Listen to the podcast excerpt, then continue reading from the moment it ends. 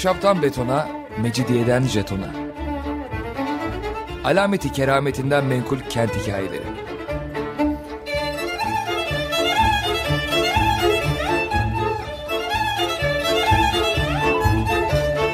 Hazırlayan ve sunan Pınar Erkan.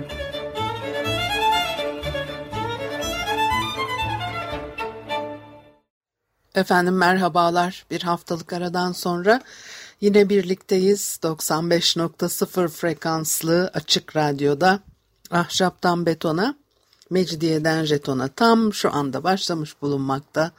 Anlatıcınız ben Pınar Erkan. Elektronik posta adresim pinarerkan@yahoo.co.uk. Bugün biraz Pendik'ten söz edeceğim. İnanır mısınız? Pendik şimdi artık belki İstanbul'un Kadıköy'den biraz uzak olmakla birlikte yine de semtlerinden bir tanesi. Uzak sayfiye köyleri arasındaymış daha geçmiş dönemlerde. Aslında şöyle, epey İstanbul'un dışında sayılan bir küçük köy. 19. yüzyılın sonu öyle, 20. yüzyılın başı öyle. Sonra tabii demiryolu hattı kurulmasına rağmen, Bağdat Demiryolu hattı kurulmasına rağmen bu hali devam ediyor. Kartal tarafında bir fabrika kuruluyor. Başka ilerleyen zamanlarda bir programımızda bu konuyu daha detaylı konuşmaya niyetim var. Pendik biraz öyle o haliyle varlığını sürdürüyor. Pendik'in tabii bir sanayi bölgesi değil de Kartal daha ziyade öyle. Pendik daha çok sayfiye yeri özelliğini taşıyan bir bölge. Öyle günlük hayat içerisinde kolaycacık gidilip gelinebilecek bir yer değil. Haydarpaşa'dan başlayan Bağdat Demiryolu hattı ilk etapta Pendik'e kadar tamamlandıktan sonra ulaşım biraz daha kolaylaşıyor. Buna rağmen 19. yüzyılın sonudur bu. Nahit Sırrı Örik mesela tarif ediyor, diyor ki Birinci Dünya Savaşı'ndan bir yıl önce babamla birlikte ilk defa buraya gelmiştim. Delikanlı çağına henüz girmiş sayılırdım. Babam artık orta yaşlı olmuştu. Deniz kenarında hala yerinde duran, bu çünkü 1947 senesinde yazmış bu yazıyı, 1947 senesinde hala yerinde duran büyük gazinoda oturmuşlar. Halkı tamamen Beyoğlu halkına benzetmişler o yıllarda. Hiç Türk görülmüyor ve Türkçe işitilmiyordu diyor. Sadece Rumca ve bir miktar Fransızca duyuluyormuş ve kasabada da müreffeh bir hayat sürüldüğü de gayet belliydi diyor. Tabii burada muhtemelen Ashamsiones Kilisesi mensupları ikamet ediyorlardı. O misyonerlik faaliyetleri çerçevesinde Pendik onların bulunduğu yerlerden biriydi diye hatırlıyorum. Çünkü daha sonra bir metruk kilise binasından da söz edilecek. 1932 senesinde bir kere daha gelmiş. Pavle Adası'na gitmişler. Bir İtalyana ait bir köşk harabesi, bir de kır kahvesi varmış. Pazar günüymüş ve kalabalıkmış.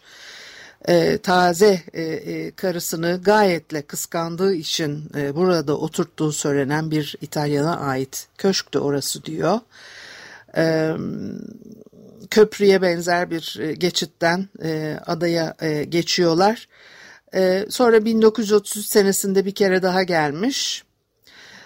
Kasabada dolaşmadan içerilere doğru yürümüşler. Tatlı bir meyille yükselen bir yol üzerinde birbirine yakın 4 köyden söz ediyor. Dolaybağ, Yayalar, Şıhlı ve Kurtköy.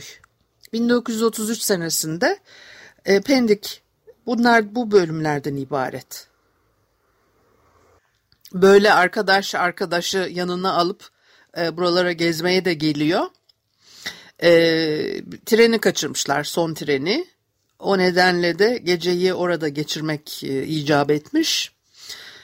Tahta kerevet üzerine serilen incecik şilte üzerinde uyuyamamışlar.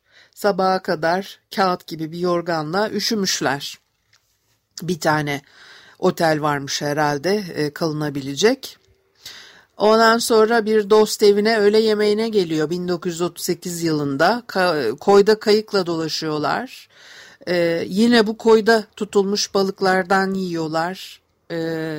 Son derece leziz, tadını unutamadığı bir balık ziyafeti olmuş o. Ondan sonra da yine 1940'ların ortalarında Ankara'dan İstanbul'a dönerken herhalde Ankara'dan İstanbul'a taşınıyor ve İstanbul'da yaşayacak yer arıyor kendine. Pendik'te acaba yaşayabilir miyim diye bakmış. Hala son derece boş bir köy burası.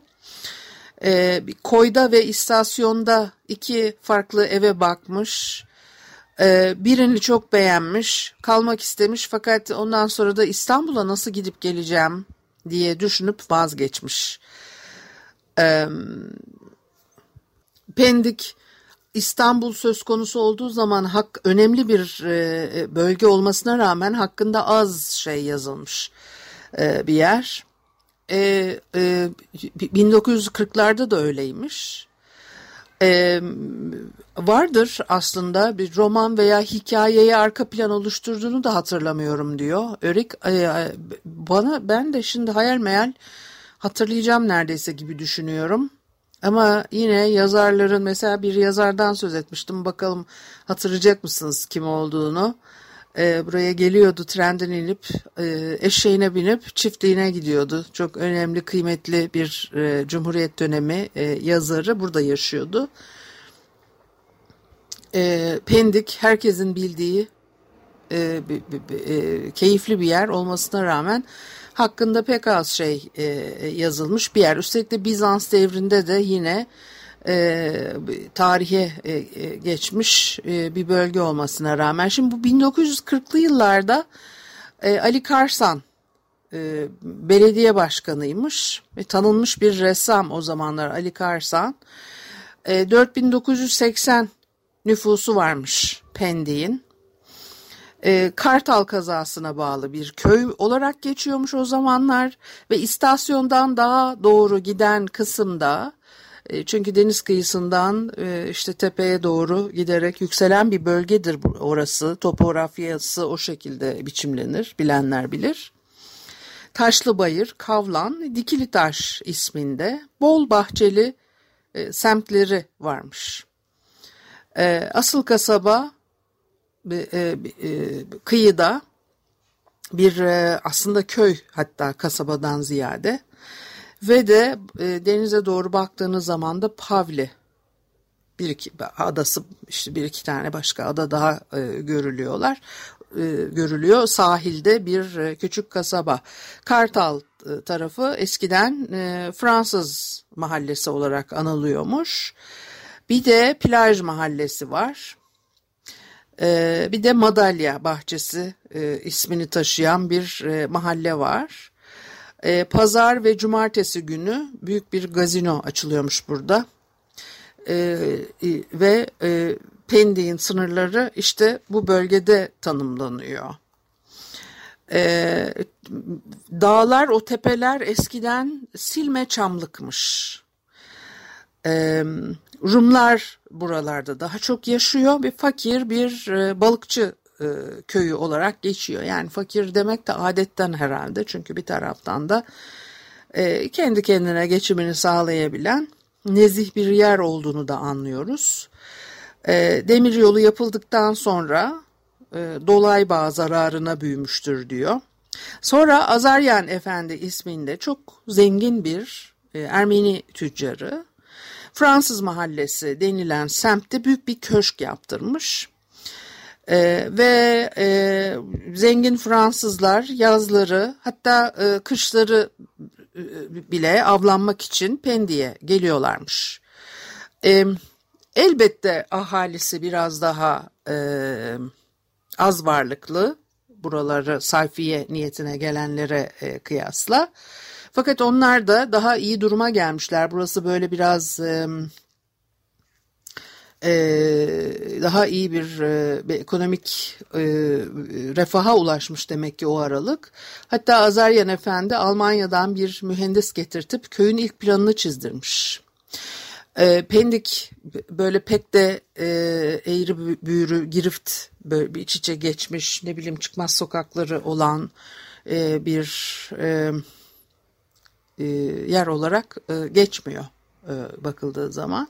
Yazları işte birkaç Fransız ailesi geliyormuş. 1940'lı yıllarda hala o eski alışkanlıklar biraz devam ediyor. Rumlar mübadil olmuşlar.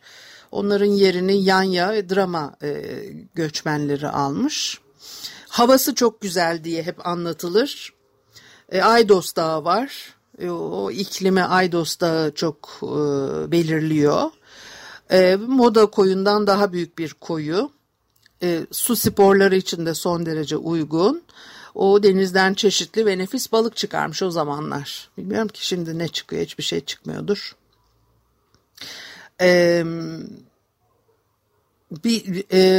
Aydos'tan çok güzel bir su getirmeye niyetlenmişler. İşte o 1940'lı yıllarda Ali Karsan'ın belediye başkanlığı sırasında. Fakat diyor ki Bahriye'miz için bir ikbal devri teşkil etmeyen Sultan Hamit'in pek uzun yıllar Bahriye Nazırlığını yapmış olan Hasan Hüsnü Paşa'nın bir mahdumu bu suya hak iddia ediyor ve dava 8 yıldır sürüyormuş. Yani 1930'ların sonunda başlamış o dava 40'lı yıllarda devam ediyor. 8 yıl süren davaların tabii ömürleri 80 yıl ise de 1 yıldır belediye reisi olup İşine ziyadesiyle sarılmış ve hatta hemen hemen ressamlıktan vazgeçmiş görünen Bay Karsan neticenin yakında ve lehte olacağı ümidinde diyor. Bilmiyorum ki acaba o dava nasıl sonuçlandı? Suyu getirebildiler mi o zaman için? Belediyeler Bankası'nın bir mühendisine kasaba için yeni bir plan da yaptırılmış. O planda Pendik'in İstanbul için bir hafta sonu eğlence yeri olması öneriliyormuş. Çünkü eğilim o yöndeydi o yıllarda. Diyor ki İstanbul için hafta sonu eğlence yeri olmaya namzet mevkiler o kadar çok ki İstanbul'u her gününü eğlenceye ayırsa o yerlerin hepsini besleyip geliştirmeye muvaffak olamaz diyor. O zaman nüfusunu düşündüğünüz zaman öyle ama şimdi başka türlü biliyorsunuz. 5000'e yakın nüfusu olan Pendik kendi kendine ancak yeter bir durumda. O günden bugüne çok şeyler değişti tabii. Tek tük yeni inşaat bulunmakla beraber kasabanın genel çehresinde biraz çöküntü, kendini bir toparlayamayış varmış. 1940'lı yıllarda gerek deniz kenarında gerek istasyonla iskele arasındaki kahve sayısı da biraz çokmuş diye bunu eleştiriyor. Bir müzik arası verelim, ondan sonra devam edelim mi? Efendim Açık Radyo'da Ahşaptan Betona, Mecidiyeden Jeton'a devam ediyor. Haliyle Pınar Erkan'ı dinlemektesiniz ve de 1940'lı yıllarda Pendik nasılmış onu konuşuyorduk.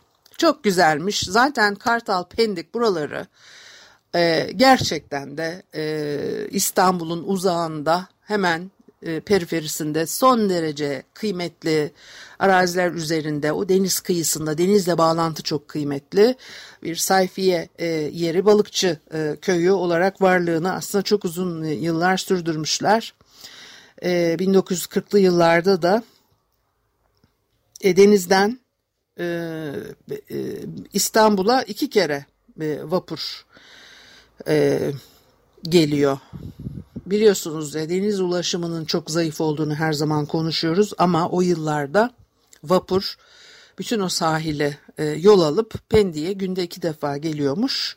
Kadıköy tarafına yolcu götürüp getiriyormuş. Nahit Sırrı Örik işte o gününü Pendik'te geçirmek istiyor ama ondan sonra bir bakıyor işte vapurla geri döneyim diye düşünüyor. Fakat ikinci ve son vapur saat 2.30'daymış.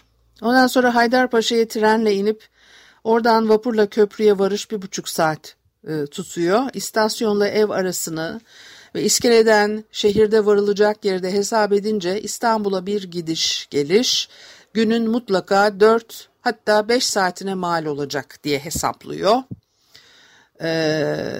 Buna rağmen her gün şehirdeki işine gidip dönenler var Pendik'te, bu şekilde hayatlarını sürdürüyorlar. Bir de üniversite öğrencileri çok varmış Pendik'te. Ve de şöyle şeyler konuşuyorlarmış. Elektrikli tren yapılırsa Haydarpaşa'ya 20 dakikada varmak mümkün olacak. 1940'lı yıllarda hayal edilen veya öngörülen bir şey. Koyda Plaj Mahallesi'nde o zamanlar yeni yapılmış bir iki okul var. Çok öğrenci olduğu için çift tedrisat yapmak mecburiyetindelermiş. Çarşı içinde bir ortaokulu var ama o dahi o zamanlar yeterli değil. Darıca'dan, Hereke'den, Gebze'den, Tuzla'dan da öğrenciler geliyormuş. Lise yok. Lise için öğrenciler Pendik'ten kalkıp Üsküdar'a, Kadıköy'e gidiyorlarmış. Onun için de keşke burada bir lise kurulsa diye konuşuluyor. 1940'lı yıllarda Pendik'in durumu. Şimdi yazları sayfiye yeri dedik, tamam, hem de zaman ilerledikçe 1940'ların sonunda artık 50'ler, 60'lar bu bölgelerin sayfiye kullanımı olarak en popüler olduğu, en rağbet gördüğü zamanlar. Tamam, yazları popüler, kış geceleri diyor ki Örik, elim boşluğu tasavvur etmek güç değil. Yazın istasyon yakınında her gece oynayan bir sineması varmış. Karşısında da kahvenin bahçesinde bir ahşap ve küçücük bir halk tabiriyle şano varmış. Sokakta da kocaman bir ilan, Ünal Tiyatrosu'nun temsillere başladığını müjdeliyor. Sadece opera eksik olmak üzere dram, komedi, operet, konser sefaları buralarda yaşamak son derece mümkün o yıllarda. Belediyenin planında bir de tiyatro ve sinema yapılması varmış. Yıllık geliri 48 bin liradan ibaretmiş. Belediyenin işte bir takım projelerle gelir arttırmaya ve oradaki hizmetlerini genişletmeye çalışıyorlar. Nereyi tiyatro veya sinema yapacaklar? Çarşı Caddesi'nde iskeleye pek yakın bir yerde bir kilise. Orayı münasip görmüşler. Büyük bir yapıymış bu kilise. İçinde 400 işçi çalışan, kasaba halkının geçimi için son derece önemli bir tütün deposu olarak kullanılıyormuş. Bir de pazar kuruyorlar yine buraya yakın bir yerde. İzmit'ten, Adapazarı'ndan her türlü sebze meyve buraya geliyor. Çok popüler ve çok tercih edilen bir pazarmış burası. Erenköy'den bile müşteriler geliyormuş Pendik pazarına. Yeni belediye binası inşa ediyorlar istasyonla iskele arasındaki caddede. Burası da zaten Pendik'in o zamanlar en büyük yoluymuş. Bir de yıllar önce kaldığı oteli hatırlıyor Örik. Fakat o otel değildi, başka bir otel. Pendik'in tek oteli olarak geçiyormuş. Demek ki diyor benim vaktiyle bir gece kaldığım otel kapanmış. Deniz kenarında 2 katlı bir kâgir bina. Apartman olmak iddiasında. Temenni olunur ki bu iddiayı rakipsiz gütsün, çünkü kasaba ve sayfiyede apartman kadar sevimsiz bir şey yoktur diyor. O dönemin anlayışı ve düşüncesi hey gidi hey, tabii neye döndü Pendik, Kartal o günden bugüne. O apartmanın altında da eczane varmış. Çarşıda terziye kadar çeşitli ticarethaneler varmış. Burası da zaten istasyonu iskeleye bağlayan ve Pendik'in en önemli caddesi, asfalt dökmüşler. Fakat diyor ki asfaltlar her zaman çok problemli. Uzun yıllar dayanmayacağı zaten bakınca da görünüşünden anlaşılıyor. Koyun Plaj Mahallesi'ne doğru giden kısmı da belki Kartal'la birleşmek üzere asfalta çevriliyor. Öteki yollarda çamur, kışın çok fena olacak. Ondan sonra da tabii yine ilk bölümde konuştuk ya, babasıyla Birinci Dünya Savaşı'ndan bir yıl önce gelip oturmuş İskele'de.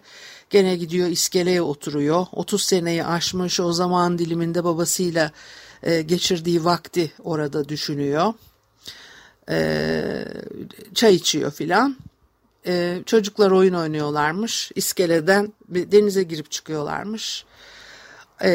Denize işte kuruş fırlatıyor. Çocuklar dalıp alıyorlar filan. Fotoğraflardan da bilirsiniz ya, ben de paylaşırım. Veya içinizde varsa eski Pendikliler veya Pendik'i iyi bilenler. Gerçekten çok güzel zamanların yaşandığı, eşsiz, eşi benzeri olmayan kıyılar. Bunlar Kadıköy tarafında. Gerçekten o sahil yolunun inşa edilmesiyle beraber dolgu yolun, denizle kıyı birbirinden ayrılmıştır ve sayfiye özelliğini tamamen kaybediyor bu bölge 1980'lerden sonra. Aslında büyük yıkım olarak değerlendirilebilecek bir şey. Çünkü 1980'lere kadar işte tam da sözünü ettiğimiz o 1940'lı yıllardan başlayarak sayfiye yeri olarak çok rağbet gören yerler Kartal ve Pendik ve gerçekten de doğasıyla o bölgedeki ortam, yapı gelişimi, oluşumu, biçimlenmesi her şeyiyle son derece zengin ve eşsiz bir yer olarak, bir kıyı sayfiyesi olarak uzun yıllar varlığını sürdürüyor aslında bu bölge. Bir de galiba pek öyle cami, mescit filan yokmuş o zamanlarda Pendik'te. Ya dikkat çekecek kadar yokmuş. Abdülmecit kızlarından Prens Sabahattin Bey'in annesi Seniha Sultan Pendik'te bir dönem yaşamış, oturmuş ama nerede oturduğunu soramıyor Örik.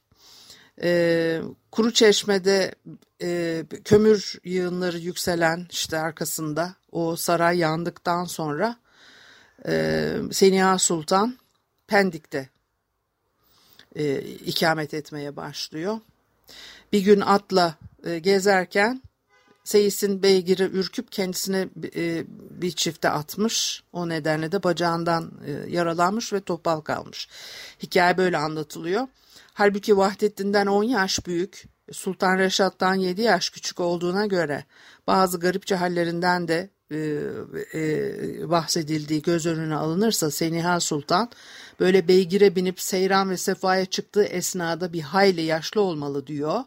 Hanedanın ondan yaşça genç bazı erkek azası pelte haline gelmiş bulunuyorlardı diyor. Yani o yaşanmış olmasına rağmen hala at binmeye devam ediyormuş kadın. Bir de aslında yani son zamanlarda Osmanlı'nın ne kadar vahim bir görüntü sergilediğini anlatması açısından Londra'ya giden Veliaht Yusuf İzzettin Efendi ne zaman gitmiş? İngiltere kralının dedesi 6. Eduard cenaze merasimi yapılacak ve Osmanlı İmparatorluğunu temsil etmek üzere aşağı yukarı aynı tarihlerde Londra'da bulunan Veliaht Yusuf İzzettin Efendi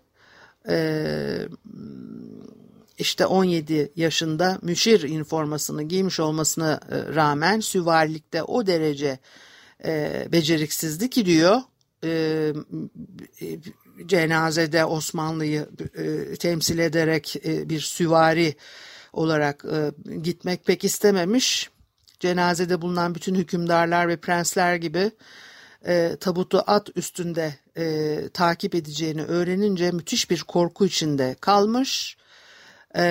Arabaya binmek istemiş fakat ondan sonra ata binmeyi çaresizce kabul etmiş.